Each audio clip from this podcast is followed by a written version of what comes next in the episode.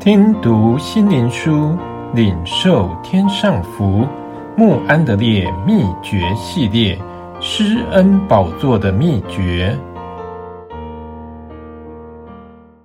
第六日，羔羊和敬拜，叫他们成为国民，做祭司，归于神，在地上执掌王权。启示录五章。十节，二十四位长老唱新歌。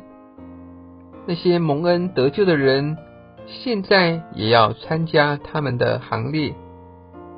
若我们用全新的一部分来唱羔羊的歌，那我们也是施恩座面前的祭司。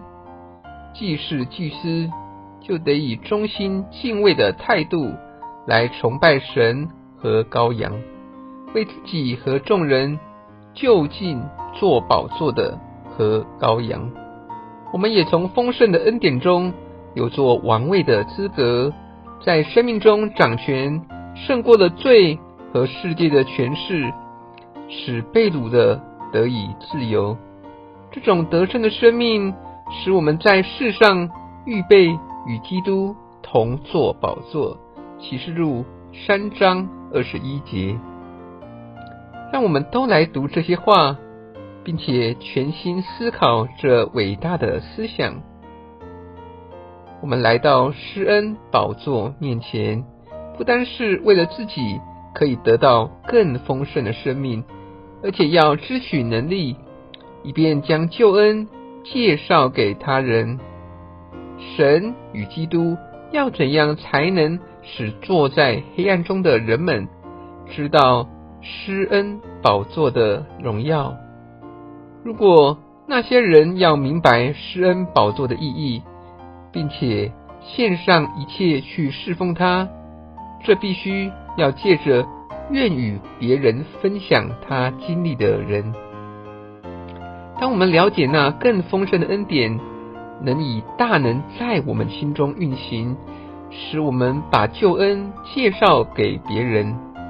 而施恩宝座对我们而言就更显得宝贵。然后羔羊的歌对我们才有一个新的意义。他爱我们，用自己的血使我们自己脱离罪恶，又使我们成为国民，做神的祭司。但愿荣耀全能归给他，直到永永远远。启示录一章五到六节。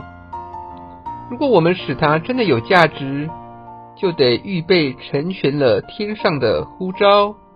哦，我的弟兄们，坐在宝座上的羔羊已经拣选了你，你要仰望他，使别人也能明白他的爱。恩典有要求，也会以属天的能力和喜乐。加添你的力量，但愿神为你和别人所预备的恩典，足够每天与在宝座上的羔羊交通。